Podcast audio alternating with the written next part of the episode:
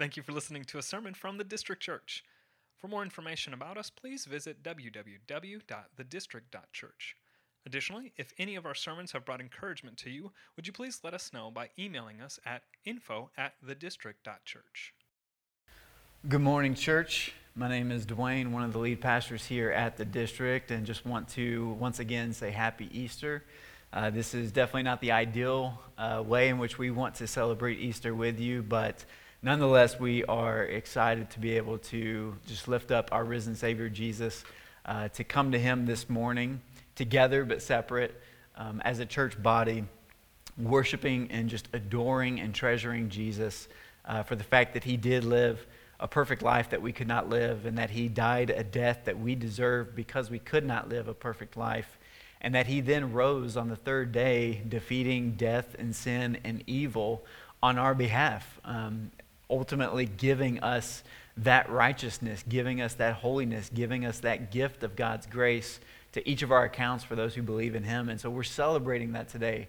We're, we're literally coming together to rest in what He has done. And as, Jesus, as Jordan uh, sung in the song, that it is finished, that there's no work on our part to, to be done in order to earn God's grace, to earn His forgiveness um, but rather that God has done all of the work on our behalf in order to give to us. And so this is a, a time in which we celebrate Easter. It's a time in which we celebrate the resurrection of Jesus. And the one thing that I want to do today is just simply tell you about Jesus. I want this day to be all about him. I, I don't want it to be about uh, a pandemic that's going on. I don't want it to be about the fact that we're trying to do church via a live stream. I don't want it to be about those things. What I simply want to do is just focus on the person and work of Jesus, and not only on his work and what he's done, but what that work actually has accomplished for us when it comes to the grace that God has lavished and poured out on us. How has God's love in the person and work of Jesus Christ, how has it changed our lives so that we can be encouraged in times like this, in times where we're suffering, in times where globally we're, we're dealing with something that is very stressful and very anxious um, for many of us. It, it's created so much uncertainty in what the future is going to um, hold for us, but the assurance that we have today is exactly what the cross of Christ and the resurrection of Christ has ultimately purchased for us as believers. And so I just want to tell you about that today. Whether you've known Jesus for 80 years, or you've known him for eight months, or even 18 minutes from the beginning of this gathering, Jesus is not the only most important topic of our discussion, but he's the most important person in the history of our world. And so, simply today, I'm going to tell you about Jesus, and I'm going to tell you why it's so important. And one of the things that I'm also going to do, most Easter sermons tend to be geared towards uh, a non believer or a de churched person or someone who um, is kind of the CEO Christian, which is uh, Christmas, Easter, um, or other holidays. And so, we kind of look to that sermon or this message geared towards somebody who doesn't get to hear about Jesus that often.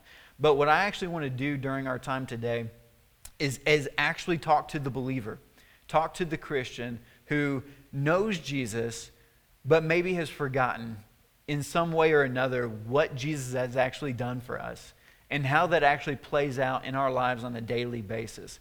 Because what I believe will happen in that is, is the more believers that are actually focusing on the life of Jesus, and the more believers are actually meditating on all that Christ has done for them, the more impactful they will be in taking that Easter message and actually sharing it with those around them. So that we don't have to just wait for a Sunday morning to try to uh, share the gospel with those who don't know Jesus, but we can actually share him on a daily basis so that almost every day is the Easter celebration of sharing and witnessing and, and just sharing our testimony that Christ has come and lived a life and that he died a death and that he rose three days later in order to purchase for us an inheritance. And we're going to talk about what that inheritance is today.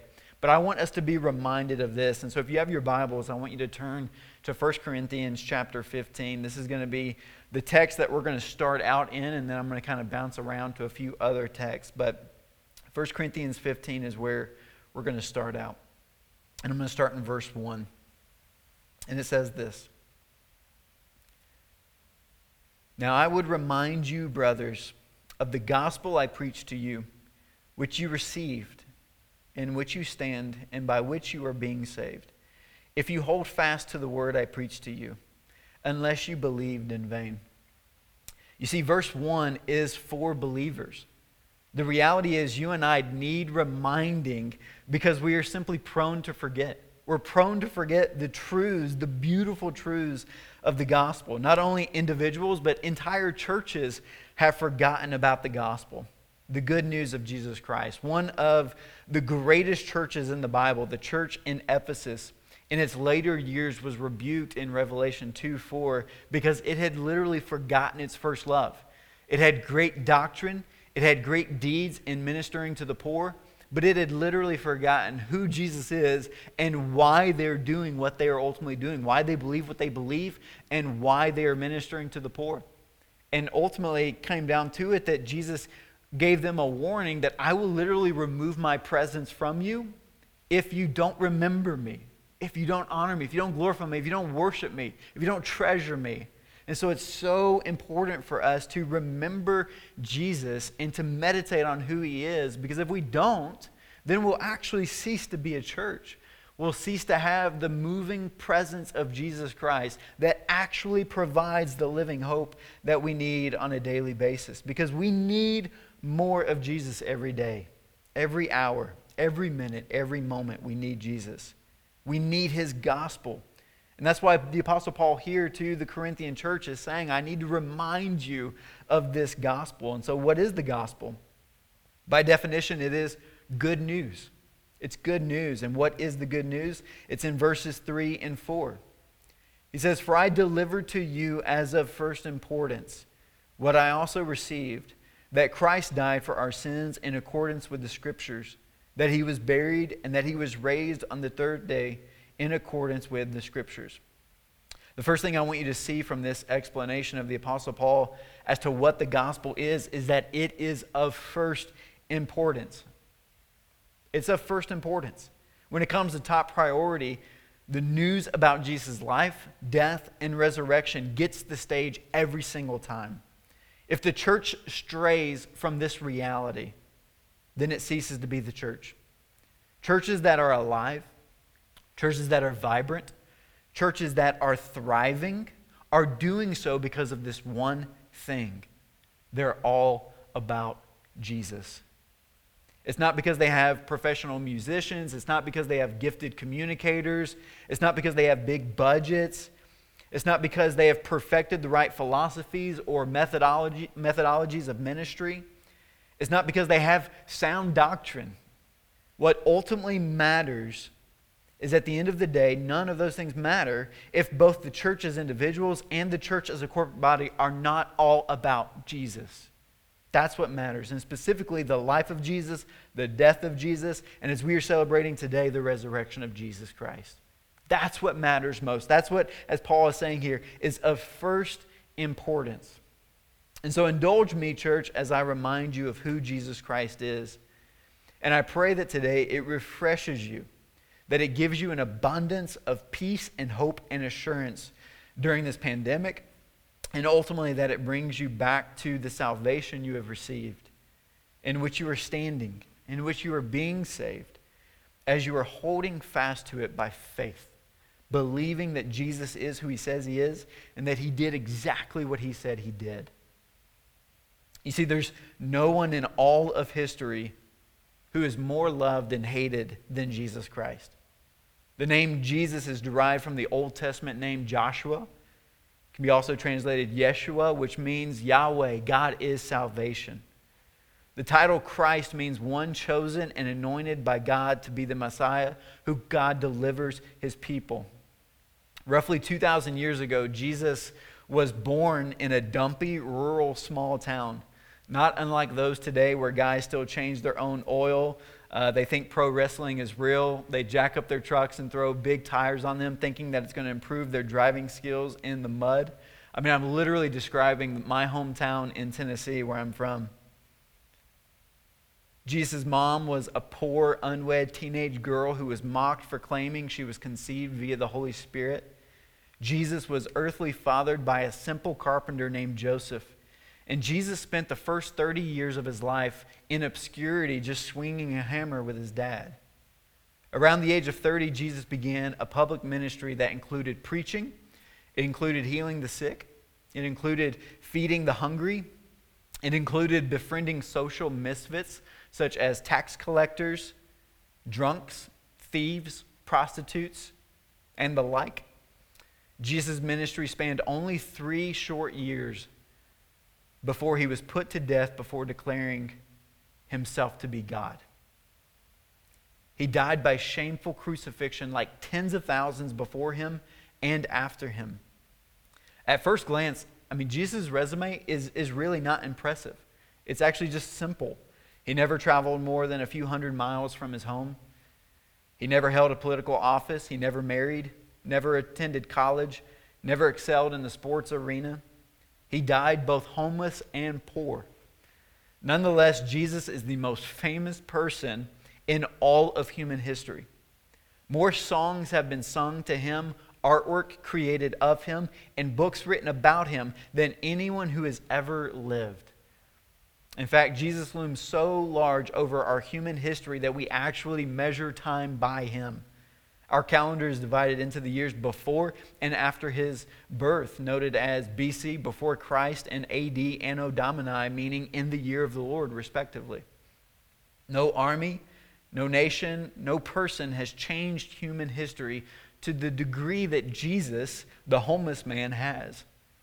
And some 2,000 years after he walked the earth, Jesus remains as popular as ever. In fact, as Apostle Paul promised in 2 Corinthians 11, 3 and 4, that the opinions about Jesus would or be countless in seemingly every area of culture. And we see that continue to be true today. So, why is Jesus so famous and also infamous? As Scripture reveals to us, it's not only because he was a great prophet and teacher, there were many great prophets and teachers who came before Jesus. It wasn't because he had a successful ministry. John the Baptist had a very successful ministry, but people don't bow down to John the Baptist as Lord and Savior. He's also not famous or infamous because of the form of his death. As we saw on Good Friday, Jesus died by the way of crucifixion. This was the common practice of execution during the Roman Empire. Hundreds, if not thousands and tens of thousands of people were killed this way before Jesus and after Jesus. So the cause of death, nailed to a cross, is not in and of its own significant enough to make Jesus change our entire history. What changed human history, past, present, and future, is what we're celebrating today. The fact that Jesus Christ died and came back to life. And what his coming back to life has ultimately purchased for us. His resurrection, plain and simple, he rose from the dead, is the reason why Jesus is the most famous person who has ever lived. And why he has changed more in human history than anyone who has ever lived and existed. And the reality is, and this is why I want to speak this to primarily believers today, and if you're not a believer and you're listening to this, I want you to listen to the reality of why this resurrection matters, why it matters. Because there's implications that come from this resurrection. And the implications that come from this resurrection provide something for us that nothing can take from us. No pandemic can take from us. No sickness can take from us. No death can take from us. No trial can take from us. No uh, pain or suffering can take from us or rob us because of what we receive when we trust in Christ because of his resurrection. And so I want you to turn with me to 1 Peter 1, verses 3 through 4. Josh actually read this um, in our call to worship this morning. 1 Peter 1, 3 through 4 says this Blessed be the God and Father of our Lord Jesus Christ. According to his great mercy, he has caused us to be born again to a living hope through the resurrection of Jesus Christ from the dead, to an inheritance that is imperishable, undefiled, and unfading, kept in heaven for you. You see, this scripture here provides us one main thing. It tells us that through the resurrection of Jesus Christ, we now have a living hope. And that living hope can be translated as an inheritance. An inheritance that is imperishable, undefiled, and unfading, and it's kept in heaven for us. It's, it's literally a, a living hope that God is providing for us to receive every single day, every single hour, every single minute, every single moment for us to hold on to regardless of our circumstances. And the only people, seven and a half, eight billion people worldwide right now, the only people who can actually live with a hope are those who are living under the banner of Jesus Christ as Lord and Savior. Everyone else are living with an anxiety of an uncertainty that they have no idea what is going to happen now or even in the end. But for those believers who are in Christ, what we get to celebrate today, what we get to literally come to the altar and worship in, is the fact that God has provided through the resurrection of Jesus living hope for you now. That you get to have peace and comfort that no matter what happens tomorrow, we get to rest well tonight because we have this peace and this comfort. We have this living hope. We have this inheritance that He has purchased through His life, death, and resurrection. And so, I want, what I want to just lavish over you and encourage you in is what this inheritance actually is for us. What did the resurrection of Jesus purchase for us? What has it provided for us? And when you think about the word inheritance, like what normally comes to your mind? I think about wealth that is simply passed down from parents to children. Right now, one of the wealthiest families in the world is not due to their own work ethic, but rather it's due to the inheritance that they received from their earthly father. I don't know if you've ever heard of the person Sam Walton. He started a small convenience store in Arkansas called Walmart. Maybe you've heard of it, you've probably visited it and, and have um, been there maybe several times in the last couple of weeks stocking up. Today, there are about 11,000 stores worldwide. When Sam Walton died, his wealth was passed on to his three children, John, Jim, and Alice. Between those three kids, they're worth $120 billion. You think you could live off of that inheritance for a little while? Listen to this stat. If this family were to combine it, $120 billion, if they were to spend $1 million per day, it would take them 328 years to exhaust their wealth kind of makes you sick, just a little bit. But here's the good news. And no, I'm not going to give you a million dollars. This isn't Oprah. You know, no one's getting a car here. My hope for today is to inspire you from the scriptures that their $120 billion in wealth doesn't even come close to the amount of wealth that we are inheriting from our Heavenly Father. 328 years is nothing when put next to eternity. My prayer is that your eyes would be open to see every spiritual blessing that is yours in Christ Jesus. And when you are tempted with the world, you would choose Jesus every single time. Here's what you get because of the generosity of Jesus Christ. And I'm going to build these. I've really got three main points for this. I'm going to build these to the best one in the end. Number, four, number one, we will be glorified with Christ as part of our inheritance. That simply means we're going to be made holy. We're to be made glorious, not just see the glory of Christ, but actually be made glorious like Christ. Where do we get this? If you were to look at Romans chapter 8, verses 28 through 30, It says this We know that for those who love God, all things work together for good, for those who are called according to his purpose. For those whom he foreknew, he also predestined to be conformed to the image of his Son, in order that he might be the firstborn among many brothers. And those whom he predestined, he also called. And those whom he called, he also justified. And those whom he justified, he also glorified. This is the process of God making us holy, making us glorified, making us like Jesus. That for those whom he called, for those who love him, for those who trust him, for those who follow him, for those who deny themselves, take up their cross, and follow Christ daily for those, Christ is justifying. And not only is he justifying them, but he's also glorifying them. He is transferring them daily from one degree of glory to the next. He is maturing you daily to become more like Jesus. He's making you less sinful and more Christ-like. He's making you more holy. This is a part of the inheritance is that he is literally making you daily live out the fruit of the Spirit.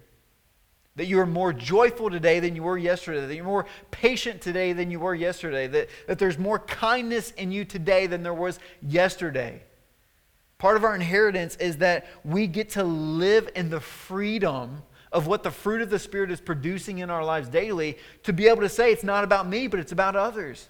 It's not about me, it's about Jesus. That's the most freeing news you could ever hear is that it's not about you, but it's ultimately about Jesus. There's a conformity to Christ, both morally and physically. And the glory we will have will be like the glory of Jesus. I love um, what Matthew says in 1343. The righteous will shine like the sun in the kingdom of their Father. As C.S. Lewis kind of uh, talks about it in regards to that verse, he, he puts it this way In heaven, we will scarcely look at each other without worshiping. Now, we're not looking at each other and worshiping one another, but we're looking at each other because we see one another in our glorified state, without sin, without blemish, these beautiful glorified bodies. We, it, it's impossible for us to not look at one another and worship God because of what He has created and what He has redeemed and what He has brought forth for us in the resurrection of Jesus. That we become like Him in His glorified state. So that's the first thing. The second thing I want to look at is what does it mean to be heirs of God and fellow heirs with Christ? Now, the reason I talked about glorification first is because we will not be able to handle the magnificent inheritance we will receive from God unless we have been glorified. If we were to receive it now, we would be crushed by it and would become idolaters. But once we are glorified, we will be fit to receive the inheritance of God. And so, what is this inheritance? What is this being heirs with Christ of all things? In Romans chapter 4, verse 13, it says this For the promise to Abraham and his offspring that he would be heir of the world did not come through the law, but through the righteousness of faith.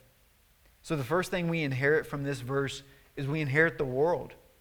1 Corinthians 3 21 through 23 says this All things are yours, whether Paul or Apollos or Cephas, the world or life, or death, or the present or the future.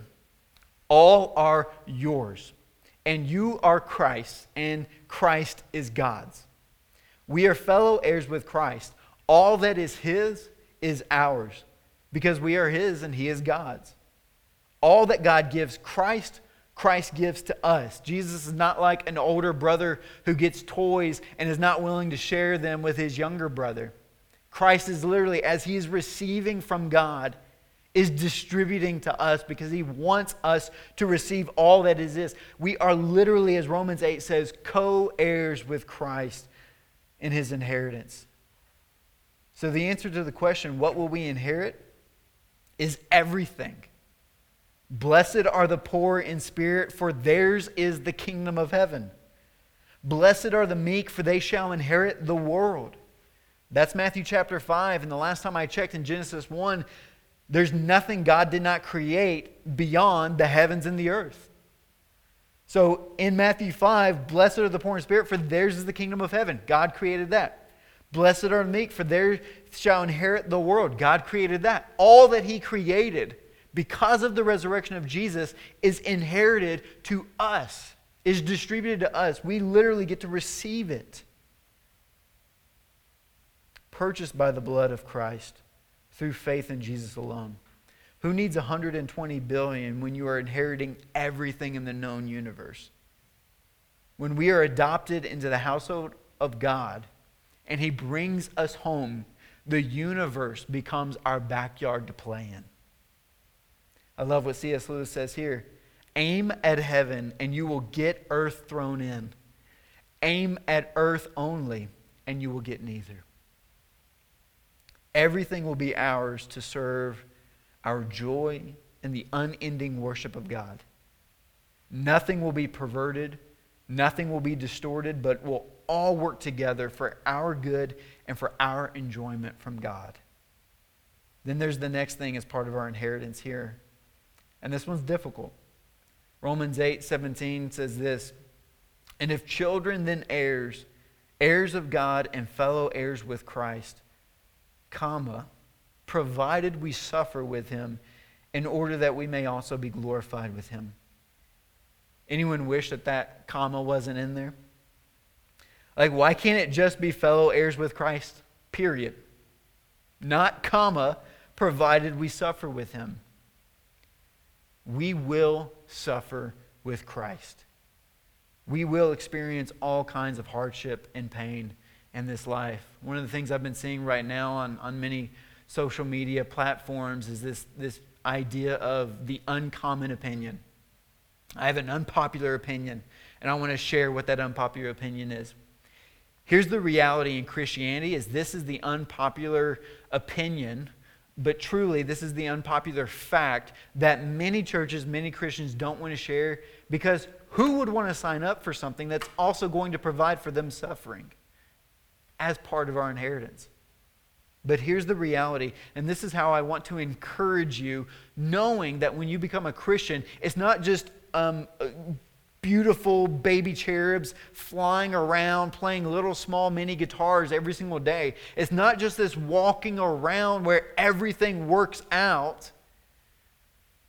There's circumstances that are going to come into our life that God is providing for us to suffer through because just as Christ had to suffer through his death in order to be resurrected, we too will suffer through before we are ultimately resurrected and ultimately receive this inheritance and this glory. And I want to encourage you in this so that you're not shocked by it. So that you're ultimately not like, where is God? What is He doing? But the fact that He is actually right there with you in the midst of your suffering. Romans 8 18 through 23 says this For I consider that the sufferings of this present time are not worth comparing with the glory that is to be revealed to us. For the creation waits with eager longing for the revealing of the sons of God.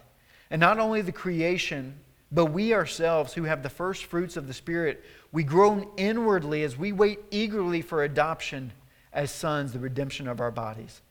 What is the suffering of this present time? It is all of the sufferings of our bodies physically, emotionally, spiritually, whatever you can think of that is causing you pain, that is causing you torment, is the suffering that we are walking through right now. And if we suffer it in reliance on Christ for the glory of God, it becomes then a suffering with Him. I don't think this is saying that there is a certain degree of persecution that you have to walk through. So don't go out trying to make enemies and making poor choices in order to suffer more.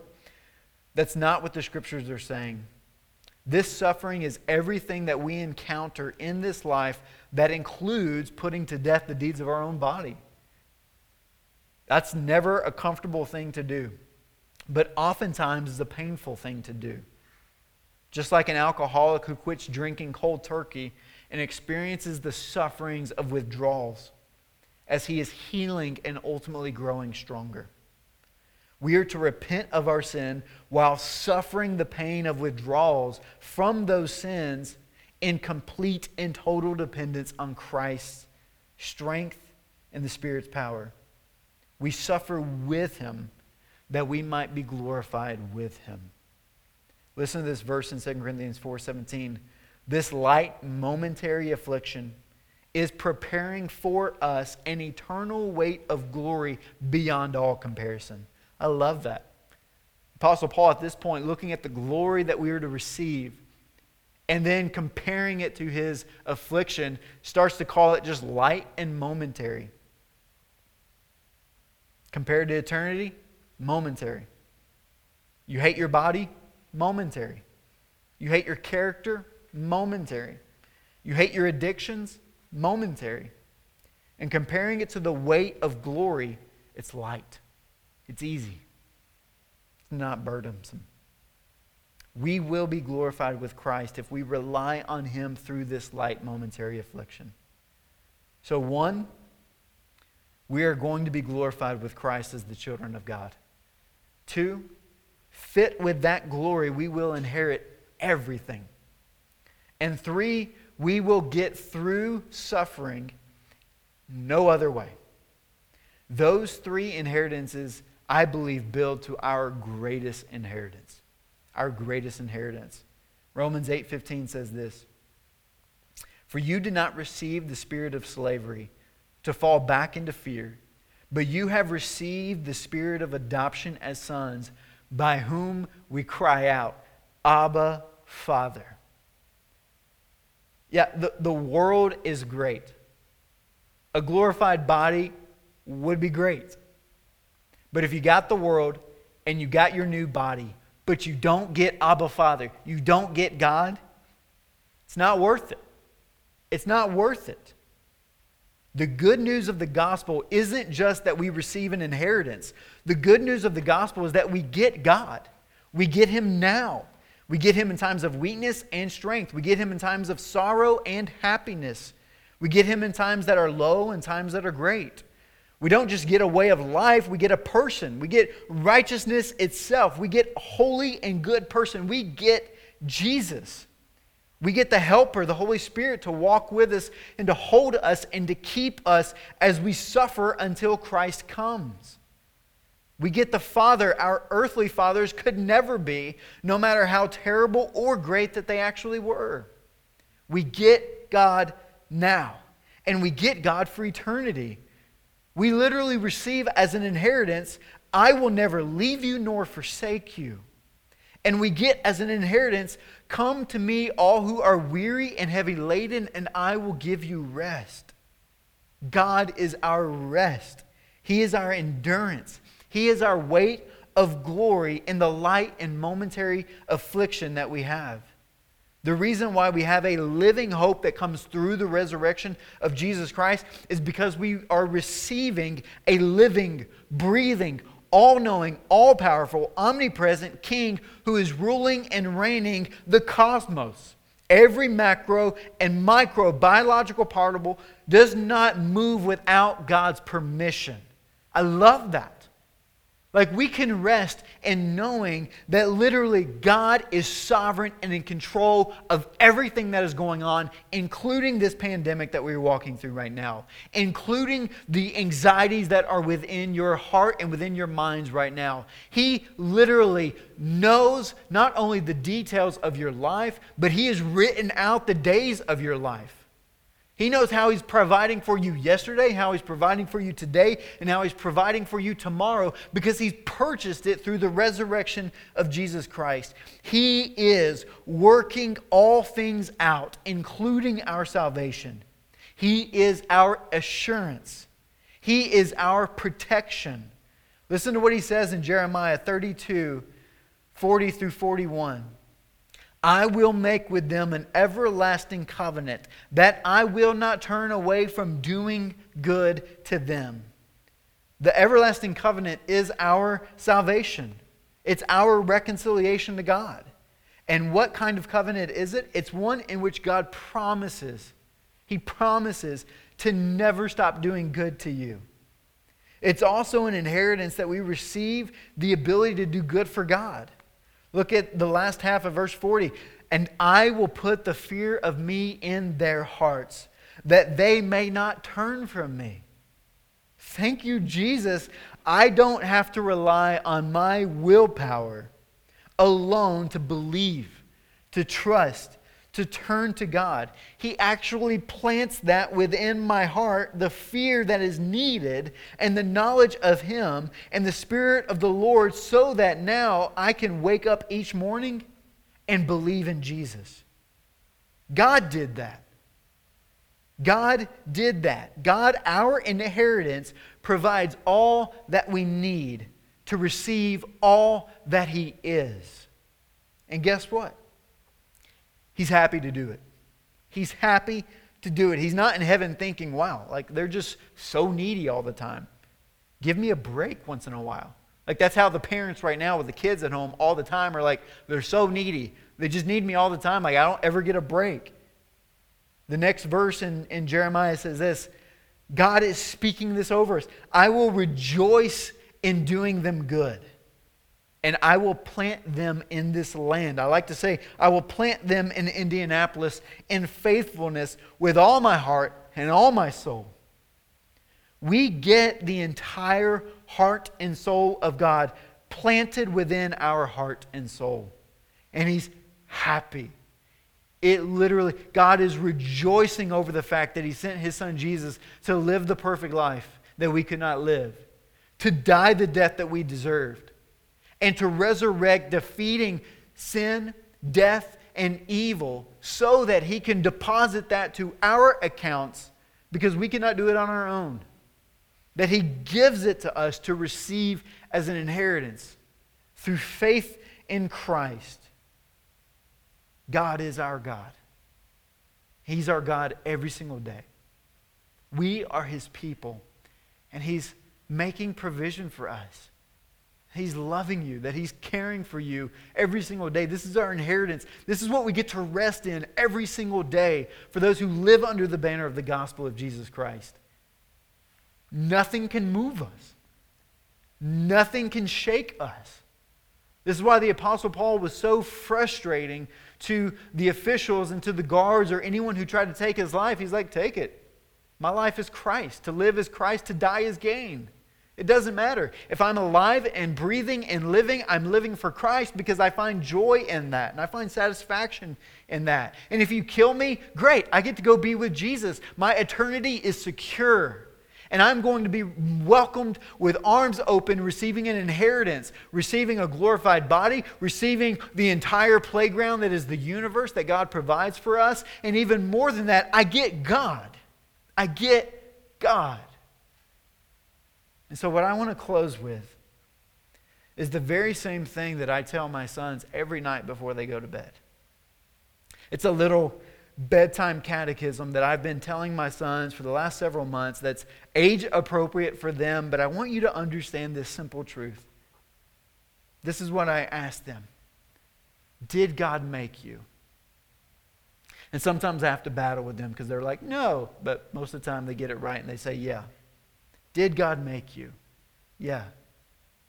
Does God love you? Yeah. Does God protect you? Yeah. Even more than daddy can? Yes. You're right. Now rest tonight knowing that the God who made the stars knows your name and will always love you and will always care for you no matter what because he's purchased it in the life, death, and resurrection of Jesus Christ. It's not based on your faithfulness. It's based on the faithfulness of God to you in what He's doing in your heart and in your mind every day. Believer, rest in that truth that God is God and that we have received Him and that He's good and that He's happy and that He is rejoicing in providing for us His love every single day. That's Easter. That's what we get to celebrate, not just once a year on a Sunday, but every single day, every single hour, every single minute, every single moment. Let's pray. Father, we thank you so much for your goodness to us. And we thank you for this beautiful truth that we have in your gospel. We thank you for the truth of Jesus Christ and what he did that we could not do. And we thank you so much that the work that needed to be done in order to bring us into a relationship with you, as Jesus said on the cross, is finished. No more work is necessary. We simply receive it. So let us receive that grace today. For it's in your beautiful name we pray. Amen.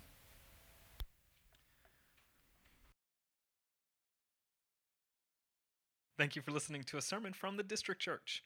For more information about us, please visit www.thedistrict.church. Additionally, if any of our sermons have brought encouragement to you, would you please let us know by emailing us at info at thedistrict.church.